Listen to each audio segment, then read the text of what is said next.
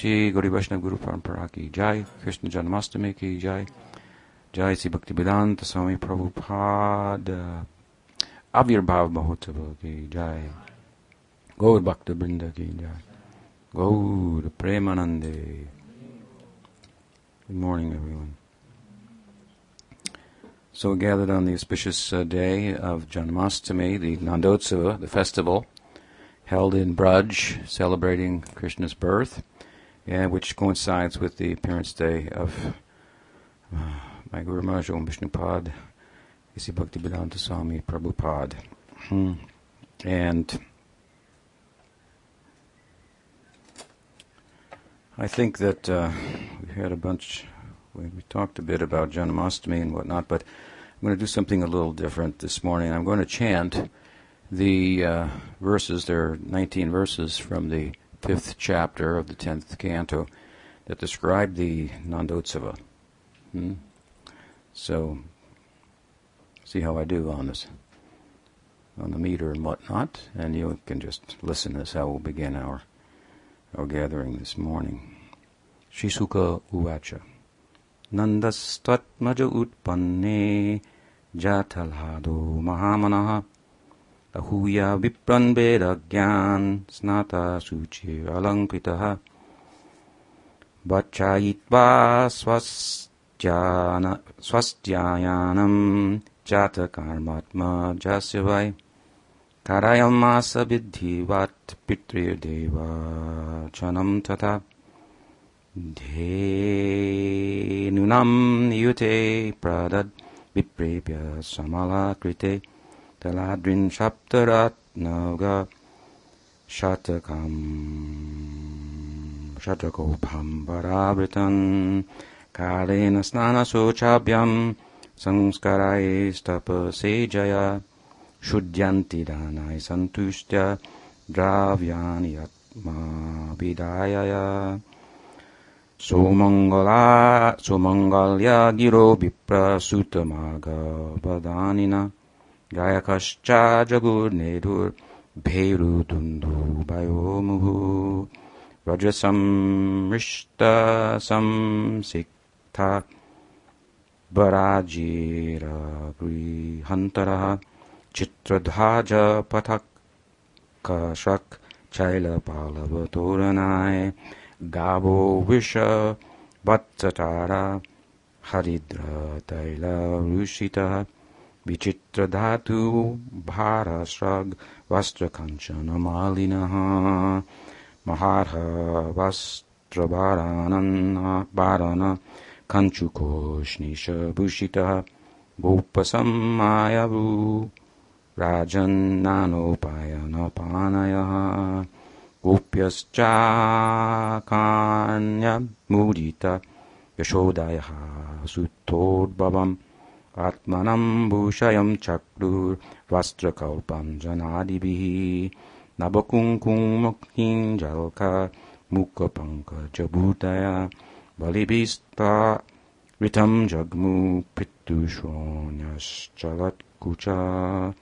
Gopya सुमृष्टा मणिकुण्डलनिक्षकान्त्याश् शिथम्बरपतिशिखा च्युतमाल्यवर्ष नन्दालयं साबलया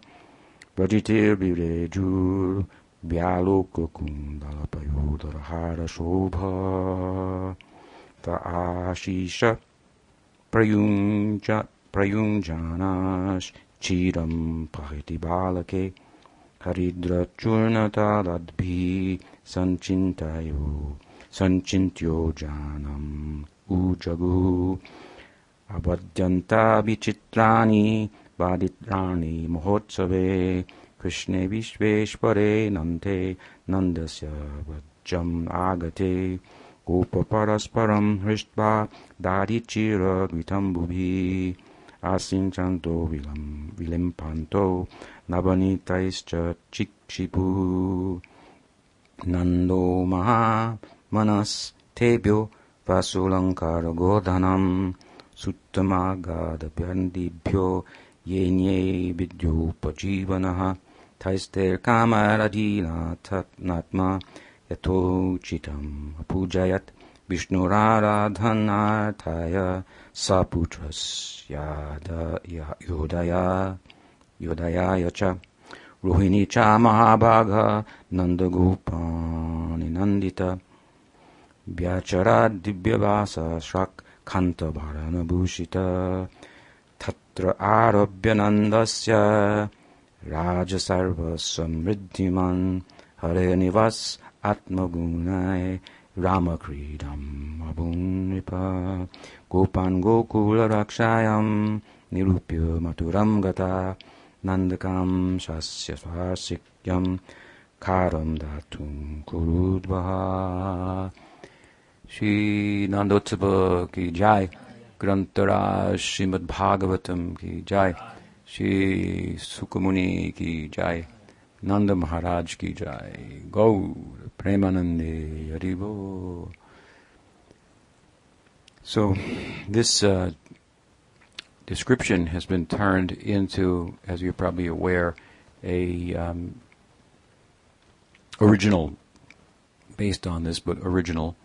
uh, chapter in Gopal Champu, uh, the composition of Sri Jiva Goswami.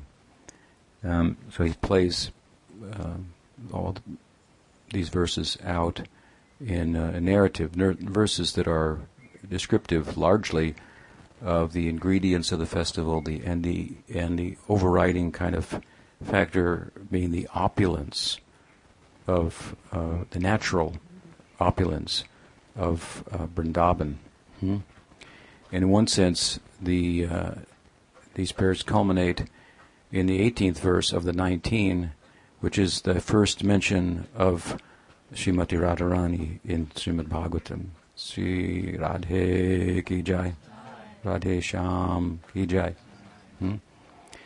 Because the question arises rather naturally from a description of the gold and the jewels and the, the spices and floral arrangements and uh, the ways in which the ladies decorated and dressed themselves, having, for that matter, and Rohini in particular, and concluded, not dressed themselves up, not decorated themselves as ladies will tend to do, um, out of this kind of straining, uh, strained uh, feeling of disappointment that Nanda Maharaj had not had an issue. Now that they, of course, they knew that um, Yashoda was pregnant, but still, there was there was nothing to celebrate about really um, until he was actually born. Once they started to long for his appearance, which was from the onset, uh, you can say, but it picked up as the years in Nanda and Yashoda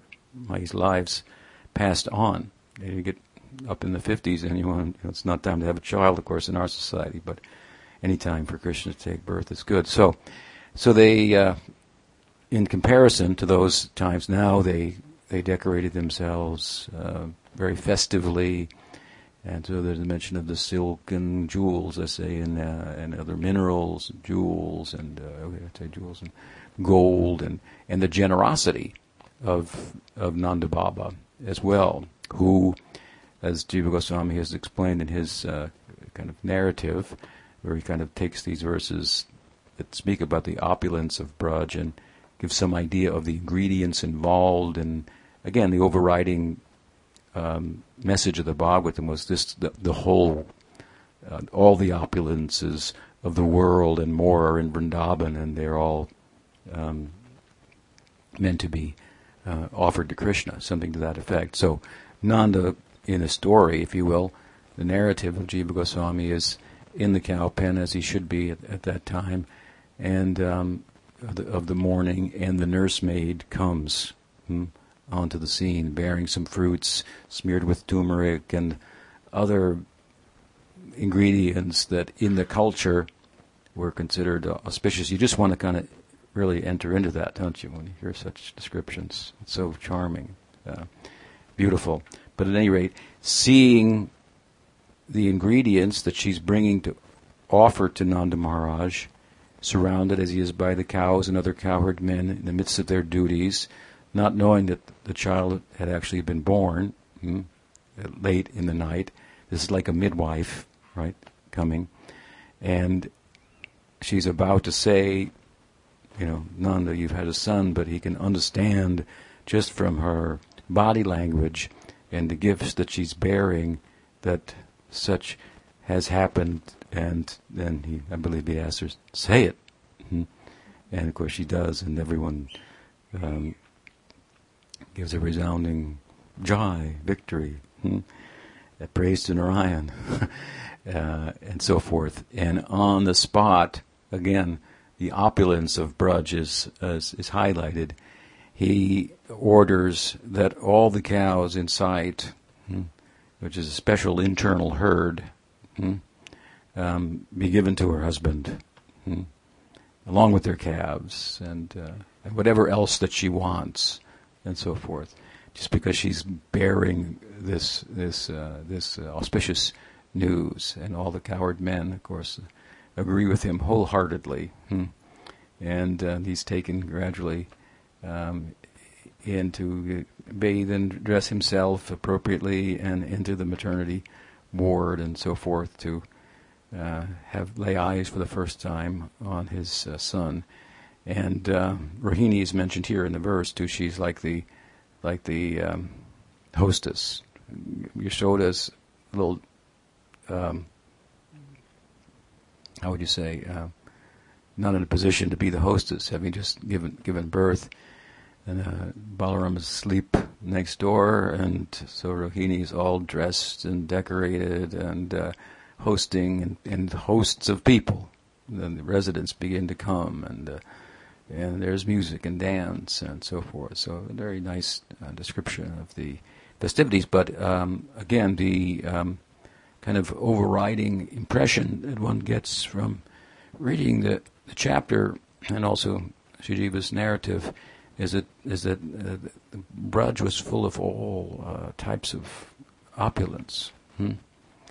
And, and, and, as it goes forward, he, he's giving to the Brahmins and in, and in huge portions, giving gold and ghee and, and grains and mountains of it and so forth. And so the kind of question, where is all this, you know, coming from, so to speak? And one answer, of course, is that, well, wherever Krishna is, you know, there is there's going to be opulence, but that opulence is is personified as the uh, as as the goddess of fortune, Lakshmi, whom Radha is the foremost among, right?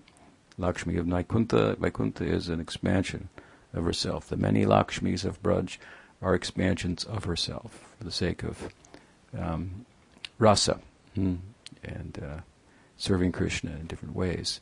So she's the Swayam Shakti, so in one sense, the we with this this beautiful picture, we saw this picture a little bit earlier when we talked about the Gita, Krishna introducing himself, his omniscience, speaking about it, and bringing into the into the picture his his Swarup Shakti. So uh, here, in the midst of, if there's any question about how the place could be so opulent, in one sense, the answer comes in the 18th verse, where it's mentioned that uh, the and this became a place of residence for the goddess of fortune. Ramakridam Abunripa, a place of pastimes.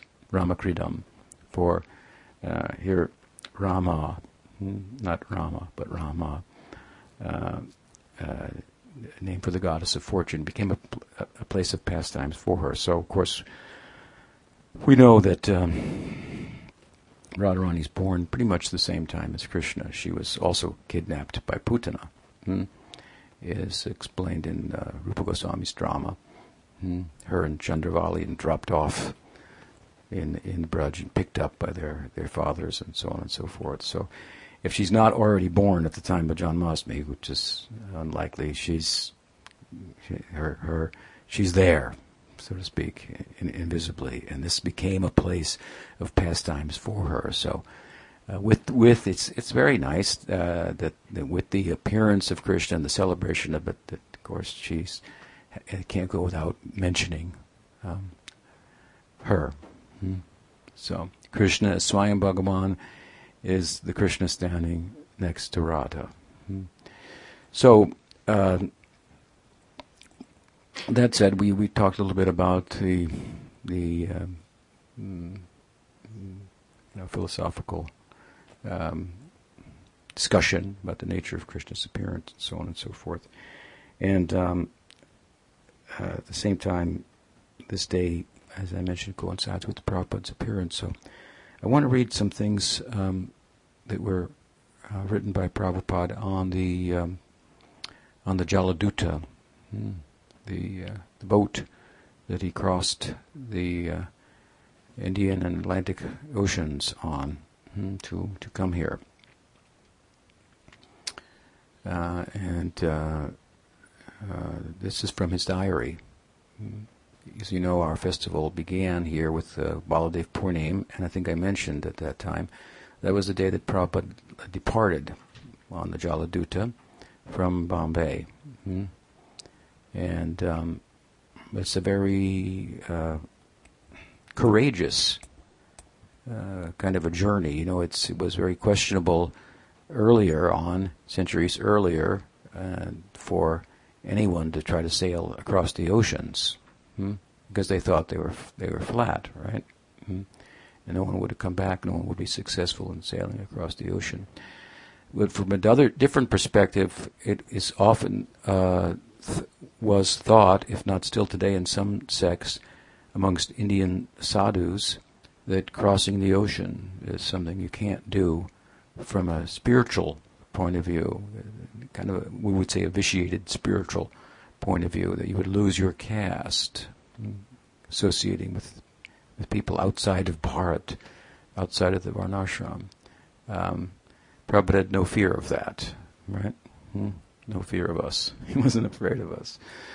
Um, and uh, and he made great effort to um, to uh, even get passage. I think you, you know the story of how he uh, tried again and again to get passage to America, and finally um, one pious lady who owned this, the um, shipping company um, by the force of his own just enthusiasm and example, um, a member she was of the um, Vallabha Sampradaya, is also prominent in Vrindavan, gave him passage on her on her boat against her own um, sense of uh, whether it was the right thing to do or not, thinking that he was older, he should retire in Vrindavan and so forth. It would be difficult for him, but he didn't have an ear for that at all.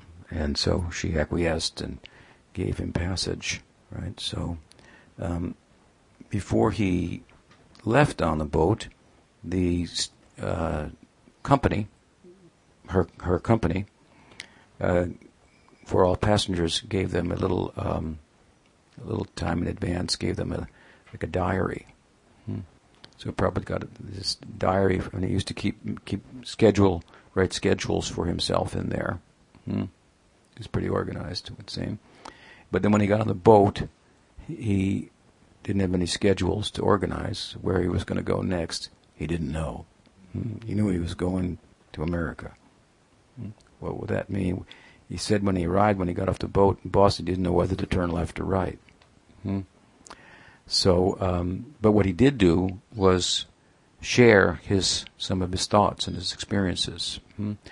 Both ordinary and um, and and transcendental, if you can call any of his experiences ordinary. His visits to different ports in Ceylon and uh, uh, Sri Lanka and other places, and how he had a desire to go into the city and look around and see what the people were like there, and um, how he was able to in some instances, and he thought about them from the vantage point of his own experience in India, how they did things, and and and whatnot, and just uh, he had a curious curious mind, it would would seem. Hmm? Right? He wasn't just like some of his disciples, very with what do you call them? Blinders on there, can't look left or right, and so forth. So, um, and of course, everything he glanced on, he had a spiritual perspective to think about it and look at it from. And from time to time in his diary, he would he would make those kind of comments. So I've selected some of those comments in which he reflected on events um, in a more overt uh, spiritual uh, sense. And um, I want to read some of that. Hmm? Some of you may not have heard it. So, the ship started at about 11 o'clock in the morning, majestically. You do not feel any jerking whatsoever. On reaching the Bay of Bengal, there is tilting of the ship and a little rolling also. The roughness increased gradually on the upper Bay of Bengal, and I felt seasickness. There was vomiting tendency and vomiting tendency and dizziness, and I felt uncomfortable the whole day and night. The sea was foamy all through. It appeared like a big plate plate of water extending 40 square miles, but factually, it was endless. It is a vivid example of God's Maya because it appears like something, but factually it is something else. Today, it would be the 20th of August, 1965, the captain arranged for a meeting on board the Jaladuta on account of Janmastami Day. And I spoke for an hour on the philosophy and teachings of Lord Sri Krishna. All the officers attended the meeting, and there was distribution of prasadam. The matter was radio, radiographed to Srimati, Srimati, uh, to Sumati Morarji in Bombay, who's a Wallaby, Wallaby who gave him passage. They sent, uh, they radioed it somehow his class. Janmastami class on the on the on the ocean. Hmm. Tuesday, August 31st, passed over a great crisis on the struggle for life and death. A separate statement has to be written on this crisis area. So something happened that day that was very uh, life-threatening. His, he was not in good health, in the boat ride was not helping. Then further, today, I have taken kitchery and cutty. It was tasteful, and I took them with relish, and this gave me push forward to get renewed strength little by little. Till four o'clock afternoon, we have crossed over the Atlantic Ocean for 24 hours now. The whole day was clear and almost smooth. I'm taking my food regularly, and I got some strength to struggle. There is slight lurching of the ship, and I'm feeling a slight headache also. But I'm struggling with the nectarine. I'm strugg- but I'm struggling, and the nectarine of my life is Sri Chaitanya Charitamrita, the source of all of my vitality. Today the ship is plying very smoothly. This is another day. I feel today better, but I'm feeling separation from Sri Vrindavan and my lords, Sri Govinda, Gopinath, Radha Damodar. The only solace is Sri Chaitanya Charitamrita, in which I am tasting the nectarine of Lord Chaitanya's Leela.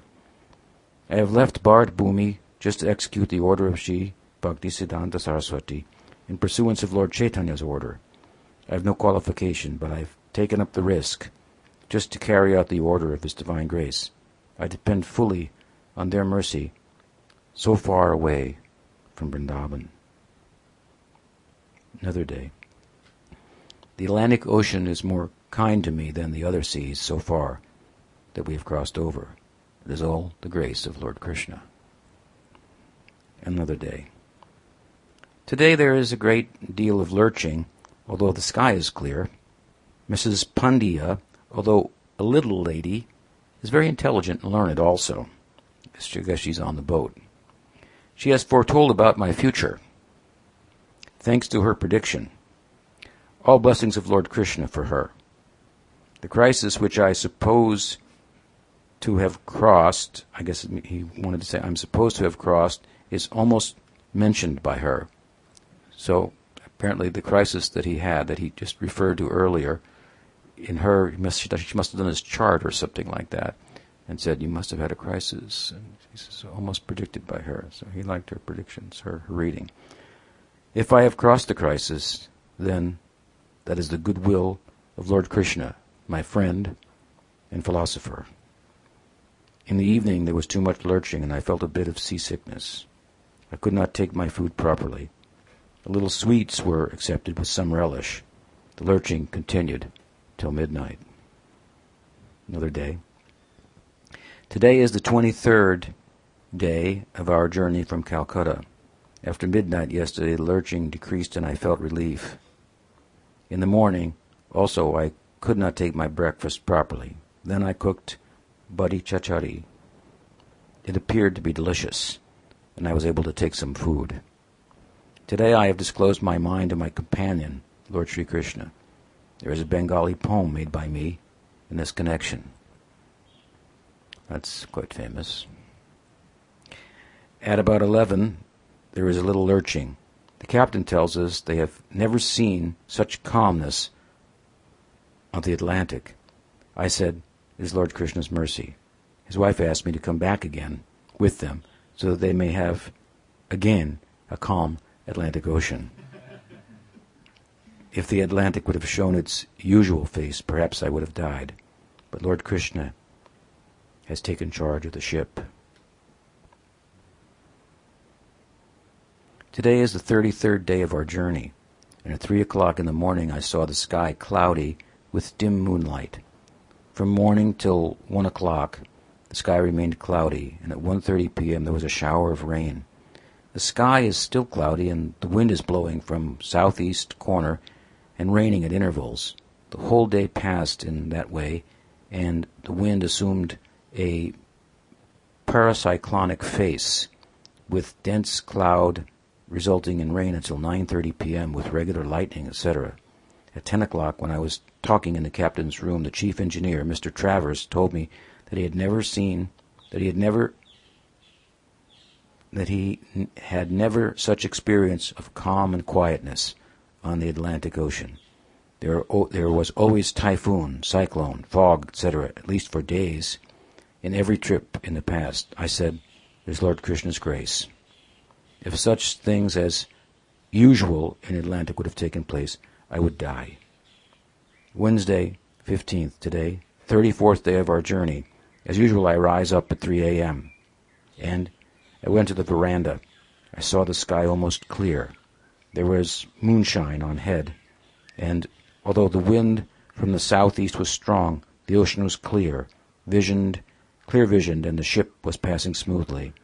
At about 11 a.m., the sky again became overcast with cloud, and as it continued till three, and it continued until 3 p.m. There were rainfalls at intervals, but after four o'clock the sky became clear and there was bright sunshine.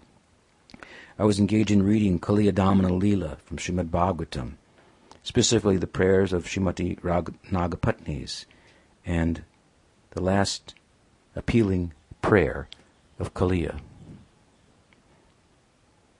Today is the 35th day of the journey, and yesterday night at about 10:30 p.m. we have turned one wheel towards northeastern corner from the Bermuda Bermuda latitude towards Boston port. In the morning, the atmosphere was fairly clear, and the ship was plying very smoothly. The first officer told me that they never had such experience on the Atlantic Ocean, and he ascribed the good luck to me. I said yes, it is all Lord Krishna's grace because Due to my severe type of seasickness, he has taken charge of the ship. In expansion, the Lord is rowing the oars. We shall certainly reach America port safely. So, some, some notes from him about his struggle and his faith and the way he looked at uh, ordinary, otherwise, it would seem, events that occurred. Hmm? All uh, with the sense that Krishna was behind them, making them extraordinary. And then um, there's another prayer. The prayer he referred to is the famous prayer where he reveals his aspiration to enter into the cowherding leelas of Krishna, and along with and uh, after having prayed to have his ambition to fulfill the desire and order of Bhaktisiddhanta Saraswati Thakur. Um,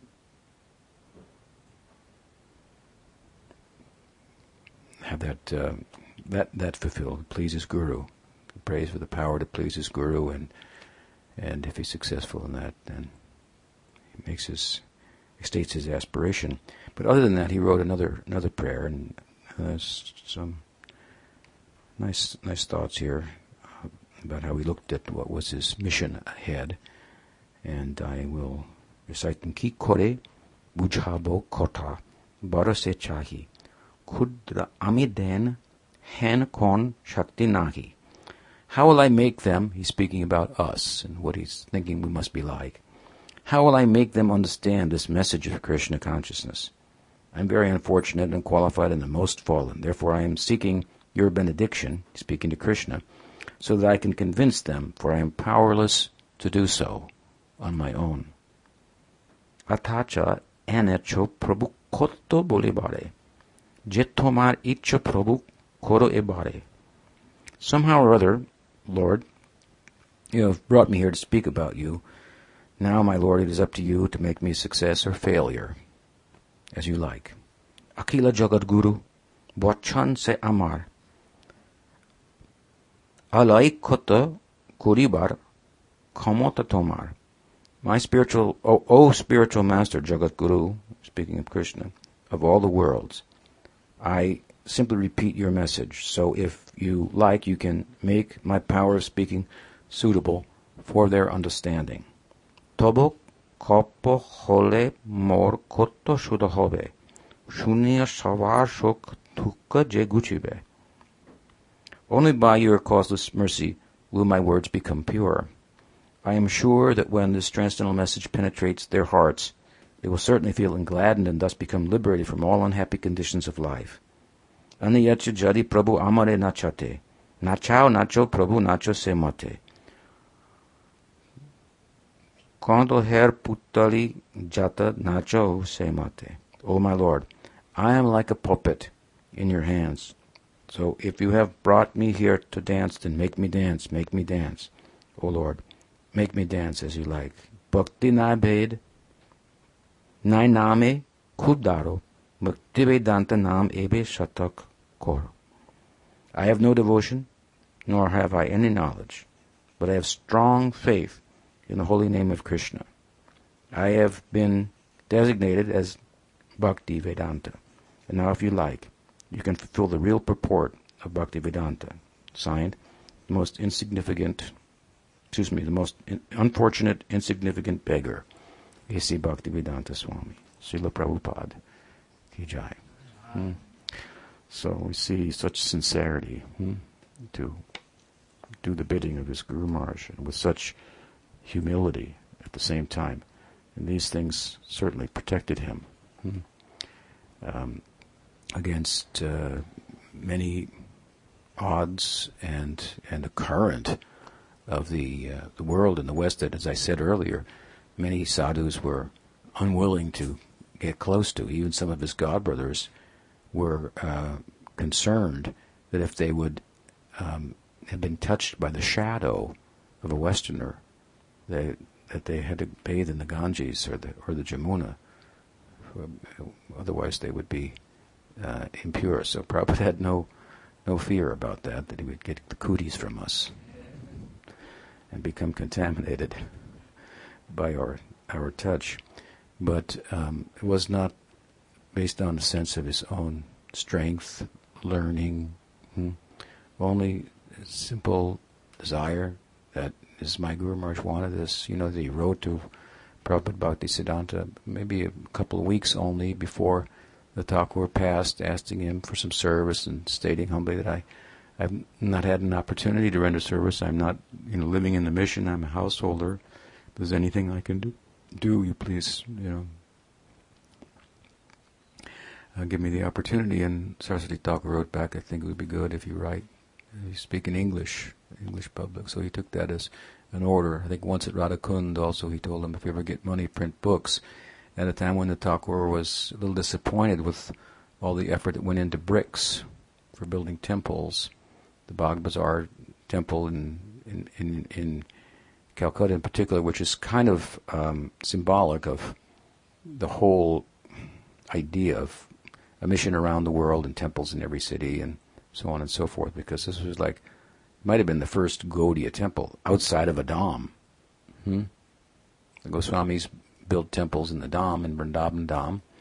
Jagannath Puri, of course, is there, and in Mayapur. Uh, well, at least uh, there were preaching centers of the uh, in, in, Bengal and so forth, and um, Bhakti Siddhanta, built built temples there as well, um, but outside of the Dham, and and fancy too, marble temple, um, fancy for the time. This was a big uh, a big statement, and it was an institutionalizing of the teachings uh, with a view to share it with people, to have a mission and missionaries going out and and an oasis within you know Calcutta and so forth and so on. But again, we're back to this idea that that we we have a pure idea, but do we have the power to interface with impurity and not be influenced by it, but rather to influence it? Hmm? So, you know, we shouldn't be too critical of those who stayed in the Dham. I'm not criticizing them, hmm? uh, who were a little, a little cautious. So, uh, to err on the side of caution is is a good thing. Hmm? But um, but Prabhupada looked at it as well, I have an order to do otherwise. It was a suggestion, really, from Bhaktisiddhanta. Should, we would do good if you preach in English. And so, what did that mean? Well, you know, India is not a place to preach in English. Hmm? And by this time, of course, uh, after World War II, England was no longer the, the most prominent uh, country in the world, but America was, the United States was. Hmm? the influence of the Allies, Europe had the strength to uh, to uh, defeat uh, the Germans, the Japanese, and so forth. So, if you're going to preach in English, that's the place to go. Hmm? It's said uh, by Pujapad Sri Maharaj that uh, that Saraswati Thakur, uh, on at least one occasion, if not more, expressed a desire to spend ten years preaching in America. This was prior to um, World War II. So. Uh, compared to England, the United States was was you know was wasn't the world power that it you know it's it's, it's uh, it is today, although it's kind of losing that status. But um, but um, he had a vision, hmm? and of course Pujapad Sridhar reasoned that he got ten plus two years in the form of his disciple uh, Guru Maharaj Shesi Bhaktivedanta Swami Prabhupada, who spent twelve years orbiting the the globe, and uh, you know, a good part of that time was spent in the United States. That's where it all began. His mission. That's where he's going on the boat, right to the Boston Harbor. Turn left and go to New York, and and where he would stay, and what what it would be like. Uh, but he was again doing this on, based on uh, what he considered. You know, he took he took one suggestion from Saraswati Thakur, and another one. If you ever get money, print books. Back, go back to that for a moment what Thakur was saying, Thakur was saying or implying there was, you know, we did this temple, we built the temple, we did the brick thing, mm-hmm. but along with it, some of the students are fighting over which room should they. I get this room. No, I want that room. Hmm. So sell the bricks and print books hmm, was what he was more or less saying to Prabhupada. Hmm. And um, so these couple of statements in a letter and verbally really resonated with Prabhupada because he didn't have a chance to talk with Saraswati Thakur in, in detail about anything, being living outside as a householder. So what what few uh, words he had with him, he, he, he, they were like you know embedded in his heart, recorded, engraved on his heart, and he turned this kind of suggestions into orders and they would say, "My guru ordered me. What can I do? I'm just." So that's how he would always, always uh, reply mm. to really anyone who, who would praise his success and so forth and so on. The same kind of humble attitude we find in the in that poem at the end of this diary there. Mm. He maintained this throughout his life. Uh, when he came along these same lines, when he came, when he when he came back from America for the first time to India, he did make a beeline to Sri Chaitanya Saraswat Math on the day of, I think, Pujapad Sridhar Maharaj's uh, Avirbhav, his appearance day. Brought some disciples to celebrate there, and uh, he said, "Today we will learn how to how to worship the Guru." Hmm. And uh, on that day, Kinchana Krishnadas Babaji Maharaj was there. Was famous for his kirtan and after the kirtan, he started chanting Jai Prabhupada, Jai Prabhupada, Jai Prabhupada, Jai Prabhupada. So some of Prabhupada's disciples, maybe all of them at that time, were calling, referring to him as Prabhupada. Hmm? Um, I don't remember exactly how that happened, but they weren't chanting Jai Prabhupada. So when they heard that, then they thought that was very nice. Could we incorporate that? And Prabhupada allowed it. So it came from Chaitanya Saraswat Math, an outside influence. Be careful about that. um, and um, and Sridhar remarked, and the point being that here he had gone to America and he had preached and he had um, some some some success, and um, but when I met him, he was just like he was before he left. Hmm? And so he wasn't contaminated by the influence of the West, nor by the success that he had hmm, in the West. Hmm? You could become very proud and act differently. But he said he, he, treated me just like, I mean, they lived together for, I think, six years in Prabhupada's, uh, Prabhupada two apartments in Calcutta. And after the breakup of Gaudiya Math, he housed Pujapad Sridhar Maharaj there in one of the second apartment for, for six years. They wrote their Bhagavad Gita uh, commentaries at that time hmm, uh, together with one another, hmm, sharing their thoughts and so forth. Um, so, you know, they they knew one another very well. And this was, Sridhar Maharaj was kind of amazed by this, so to speak, or like inspired by it. Hmm? He was just his simple, humble, unassuming self, but he was lit up at the same time. He was lit up with the power, as he deduced uh, later on of, of, of Nityananda Prabhu and likened his campaign, Prabhupada's campaign, to that of Nitai Chand and so forth. So, um, um, here we, we find it in this poem, this unassuming kind of attitude and, and kind of a real uh, faith in the power and the nature of Krishna that uh, such impossible things as he thought. I mean, it was it was as impossible of a task that he embarked upon alone, hmm, that no one else took up, and the idea that Chaitanya Mahaprabhu had said, "My name will be heard in every town and village," had by this time, hundreds of years later, become something of a not to take literally. We don't take it literally, but Prabhupada apparently took it literally. I don't know uh, it may have been part of his his his thinking that this is what we're supposed to do. Chaitanya Mahaprabhu said it. Hmm? Bhakti Vinod, I mentioned the other night, predicted that devotees will come from all different countries and chant Jai Sachinandan, Jai Sachinandan in Mayapur. Hmm? And so he was selected by the transcendental system uh, to do that. Hmm? And um, and in his own estimation, it was all uh, power beyond him himself. He wasn't didn't consider himself learned, spiritually particularly powerful, but what can you do? You have to follow the order of the guru, and there's power in that. And um, and uh, at that time, also, I should mention that there were other uh, gurus from other disciplines coming to coming to America in the, in the ~60s um, uh, as well, and the track record is not good for them. Hmm? Yeah, Prabhupada's, uh, as I say, ne- never became influenced by the Western world, hmm?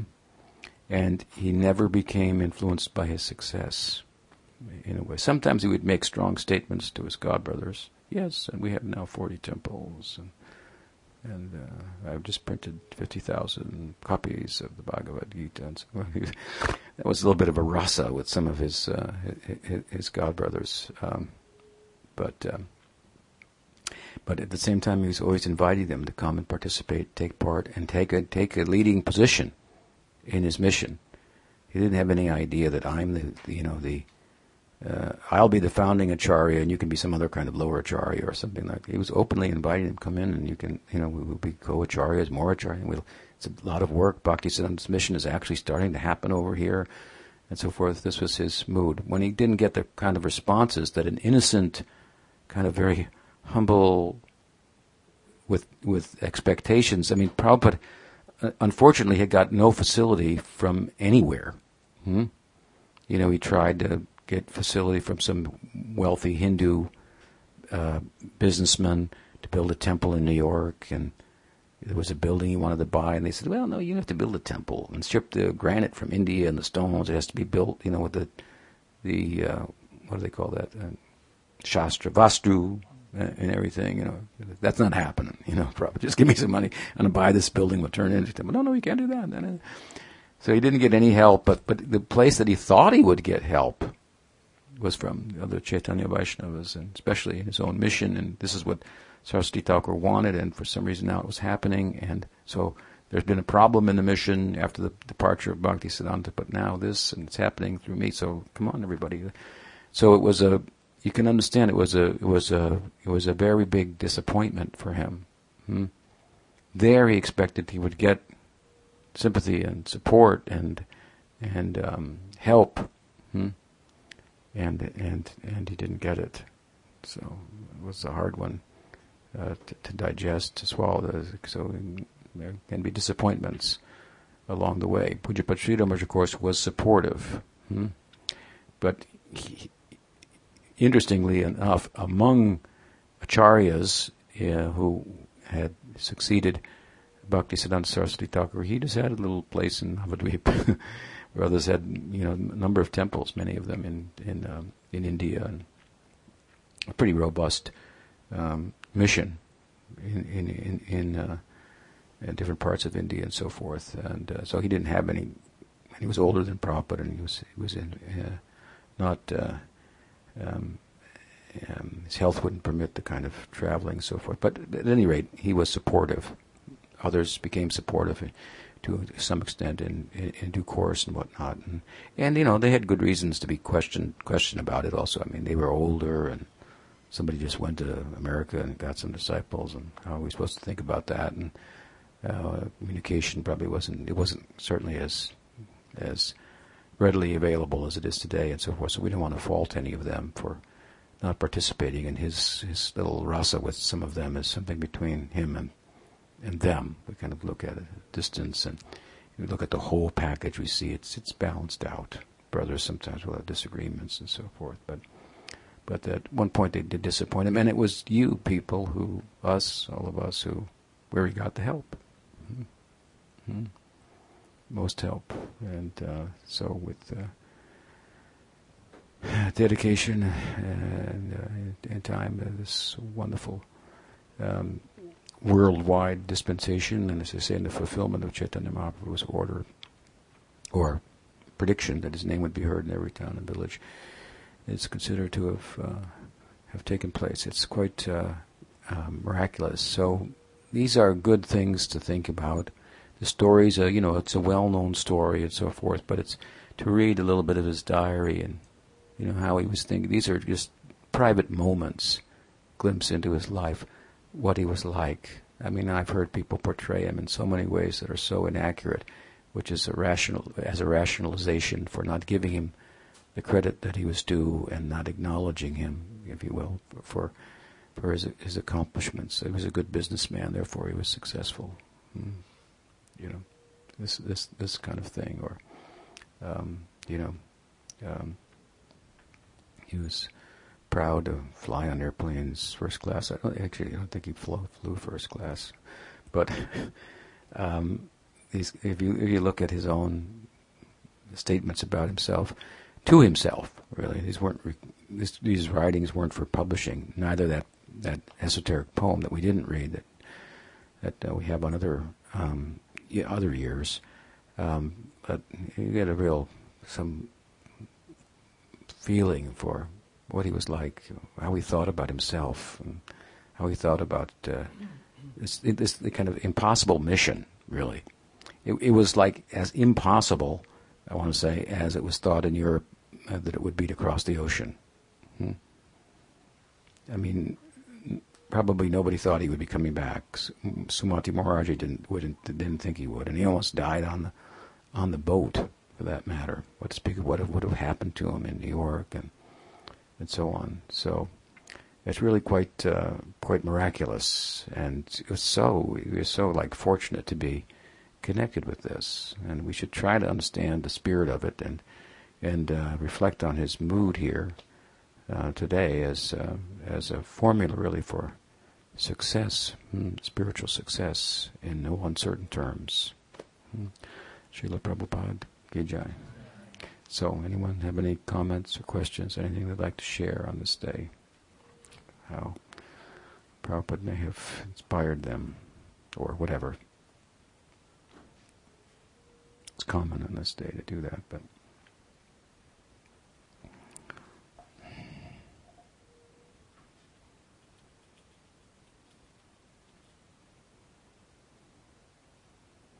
And yes, there's more to do. You know, Uh, to say that is not to be offensive. He did everything. You know, well, no, he, he did. Yeah, he said it all. If you, you know, unplug the dam, then okay, the water's going to come out, and he did it all. But then you know, to to focus it into the field for irrigation and growing and so forth. That's a, without the water, you can't do that. But then to organize the water or something like that, that's important uh, too. And he expected that of us, hmm. Not to do nothing and say he did everything as an excuse for doing nothing. Yes, you had a comment.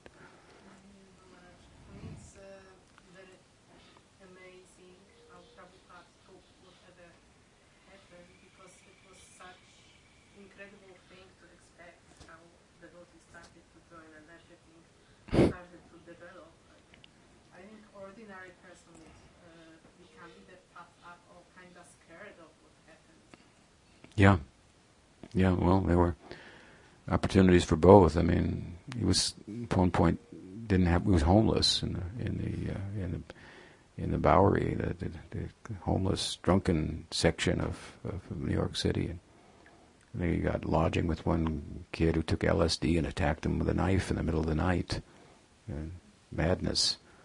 And there was out the door on the streets and so forth. It was cold in New York. This is not like India. Hmm. First time he may have ever experienced snow. Hmm. So yeah, there were there was it was dangerous for him, and uh, and and as you say, opportunity for him to become proud of accomplishments as well. See, pratishtas is uh, is very powerful. It, it clings and hangs on, and doesn't go away very easily. But he didn't have any of that. Hmm. wasn't wasn't part of his persona.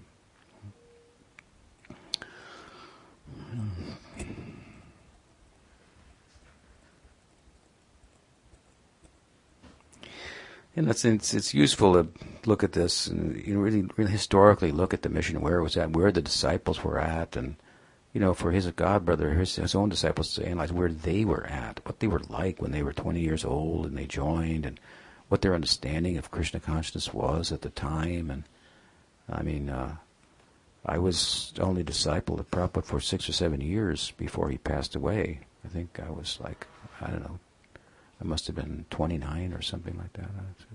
I was 22 when I joined, something like that. 29, what I understood and so forth. If I'm honest and I look at that, I go, oh, goodness, I was, I was so, so, you know, there was so much more to learn from there. It's not that Prabhupada didn't give everything. it doesn't mean that right? You have to see what he did at that time and uh, look at it, looking at the, the task at hand to set that in motion in the way that he did. It's just so uh, glorious. And we see, you know, to give that parallel with Nityananda Prabhu, he widely disseminated Gaudiya Vaishnava, the many Sakyaras lineages, and prasadam distribution, and so on and so forth. I mean, who could do more than Nityananda Prabhu? No one's done more than Nityananda Prabhu to spread Krishna consciousness. That's a fact. He was the biggest arm of Chaitanya Mahaprabhu, but that doesn't mean it didn't, we didn't need Rupa Goswami's books. Hmm? Sanatana Goswami's books, the Sandarbhas of Jiva Goswami. Hmm? Right? So, or the uh, Chaitanya Charitamrita, Krishnadas Kaviraj, and, and so forth, and the developing hmm, of the uh, the kind of crude uh, uh, early beginnings. Hmm. So, so you know, you, you want to look at his attitude and so forth, and and understand, you know, why doing so, why he was successful. What was his What was his mood? The humility that was really uh, behind it. My Guru Maharaj has given me an insurmountable order, but I, I have to do, and humbly I ask Krishna to give me the power and uh, and so forth. Um, and um, and you know what can what, it's not enough that you could say about that. Know, glorify that and the, and then the success that came out of it to whatever whatever extent. But to, again, to conclude that that's it, stop there. Let's go back to 1975. Everything was done. There's no need for any other book, or you know, you should be cautious about other books and so forth. This is a very unfortunate uh, uh, turn of events, really, amongst his some of his disciples, uh, and, a, and, a, good majority of them, unfortunately. So, what else? Anything else?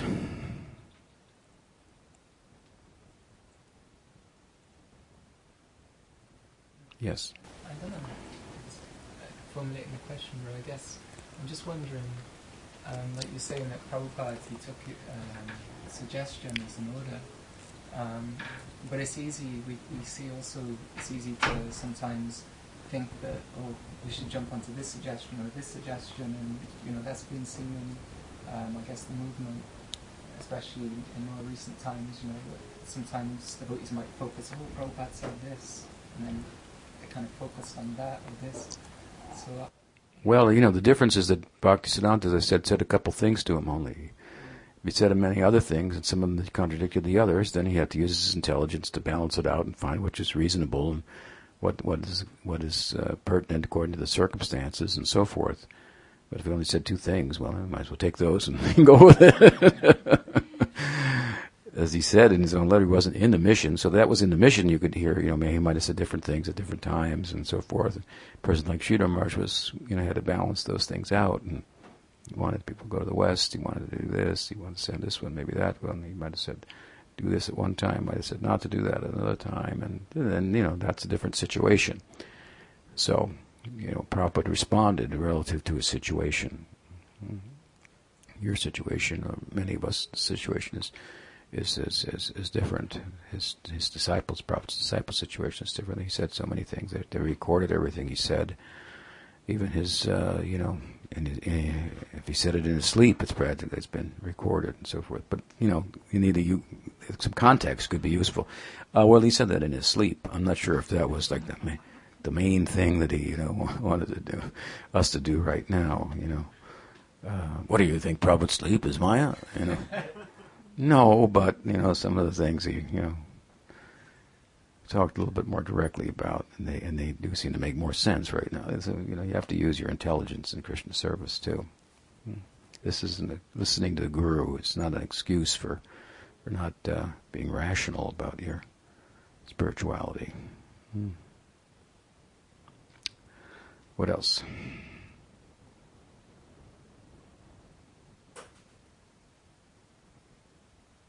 I've said this before, and it comes to mind, kind of relative to your question and how I answered it. That persons like myself, you know, we were disciples of Prabhupada. We were just young, younger than probably anybody in this room, hmm?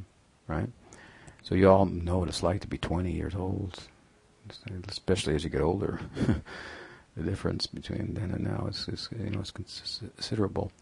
Um, but um, you know, many many of my god brothers and god sisters I see, they seem to be adults in every field, but refuse to be adults within in their service to Prabhupada and use their adult, intelligence, which they use to make discriminations about things and in the in the world and whatnot. When it comes to Prabhupada, just don't think. Hmm? He said this. At least that's the one that's important to me. And you know, without looking at it in context. And I guess I said using your intelligence to sort out what, what he said when and why, and and, and come up with a with a, uh, a balanced adult uh, uh, understanding that they can then offer to him, hmm? offer their adulthood, hmm? instead of whenever it comes to Krishna consciousness, just revert to my childhood, my adolescence, hmm? and act like I did then. That's not good. That's gone. now you have your adulthood and you have worldly experience and and you have experience of the mission, how you thought of it in the beginning, what it would do, And now you look and say, well, maybe it didn't just quite do that. Maybe I have to think about that a little differently than I thought of it then. Hmm? Instead of pretending that that's happening, maybe when it's not. Or, yeah. So it sounds kind of simple, uh, but it's unfortunately a lot of things that are common sense are are not uh, not so commonly understood. It's a great loss, and Prabhupada made a statement even in his presence that it was unfortunate in his estimation that, uh, as he put it, my, my, my grandchildren are coming, but my children are not coming. What he meant by that was he was 70, you know, in his 70s and into his 80s, and boys and girls who were in their 20s were coming. Hmm? Maybe somebody in their 30s, early 30, a couple of them. Yeah, still grandchildren. Yeah. But people who were 50 or 60, hmm, uh, uh, you know, if, if you're if you're in your 30s, then your parents are probably going to be around 60 or 50, hmm. and they've had children. They've they've tried to raise them. They've been frustrated. They you know they did the best they could. They, they who knows you know what they know what relationships are like. They've been you know through that. And they've got some experience. Hmm and they can bring that, you know, to the fore. What do you understand about the world when you're 20 years old? I mean, when I was 20, I remember somebody said the, government's going to make passports are going to cost fifty dollars a piece. They're trying to, you know, stop us from going anywhere. This is like one of the things I remember people used to say, and I thought, I don't know, that sounds a little, you know, conspiratorial, but um, you know, you bring minds like that. You're not supposed to keep those, you know. You're supposed to kind of grow up and then use that in Prabhupada's service hmm, to understand that there's you know there's more than one right answer and uh, I mean it, it, I didn't read some of the things that Prabhupada was saying but it's, it's uh, when he visited this port or that port he wanted to see what the people were like and what the buildings were like what went on there. He was a curious had a curious mind and he would take things in and think about them and and uh, and uh, um, you know you get a different picture than he's sitting on the Vyasasana. Whatever he says, it's it's you know it's to be, to be engraved in in uh, in stone and um, and taken literally and and uh, he's not a human. In other words, you've got to sometimes portray him in on days like this in particular as uh, not his humanness but his his divineness, his, his majesty, and so forth. This is kind of a, re- a retreat to his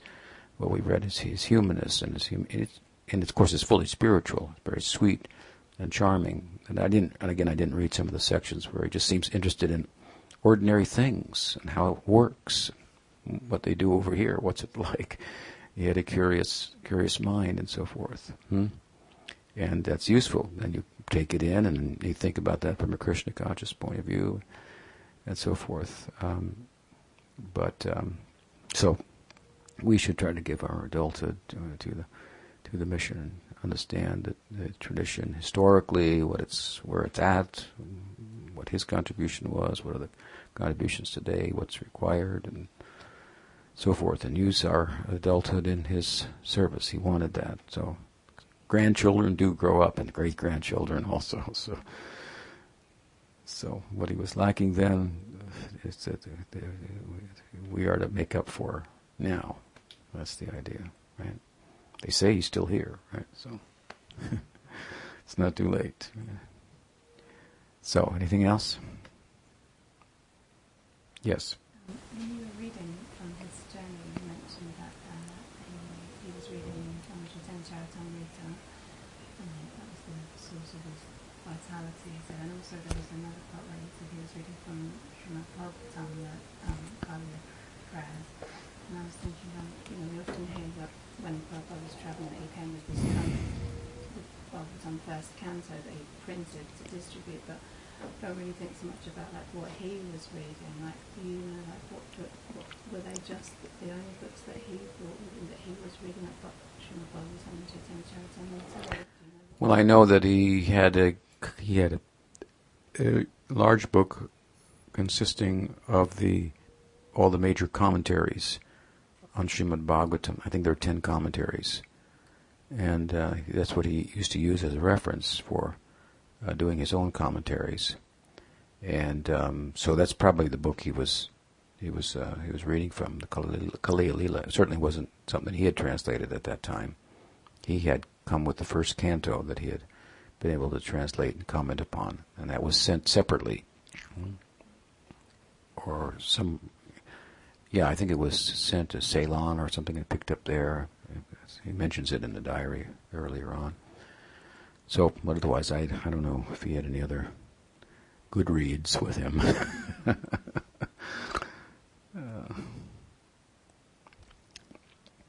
all right, so let us uh, complete the puja. We have artik and a guru puja, and then kirtan and mahaprasad.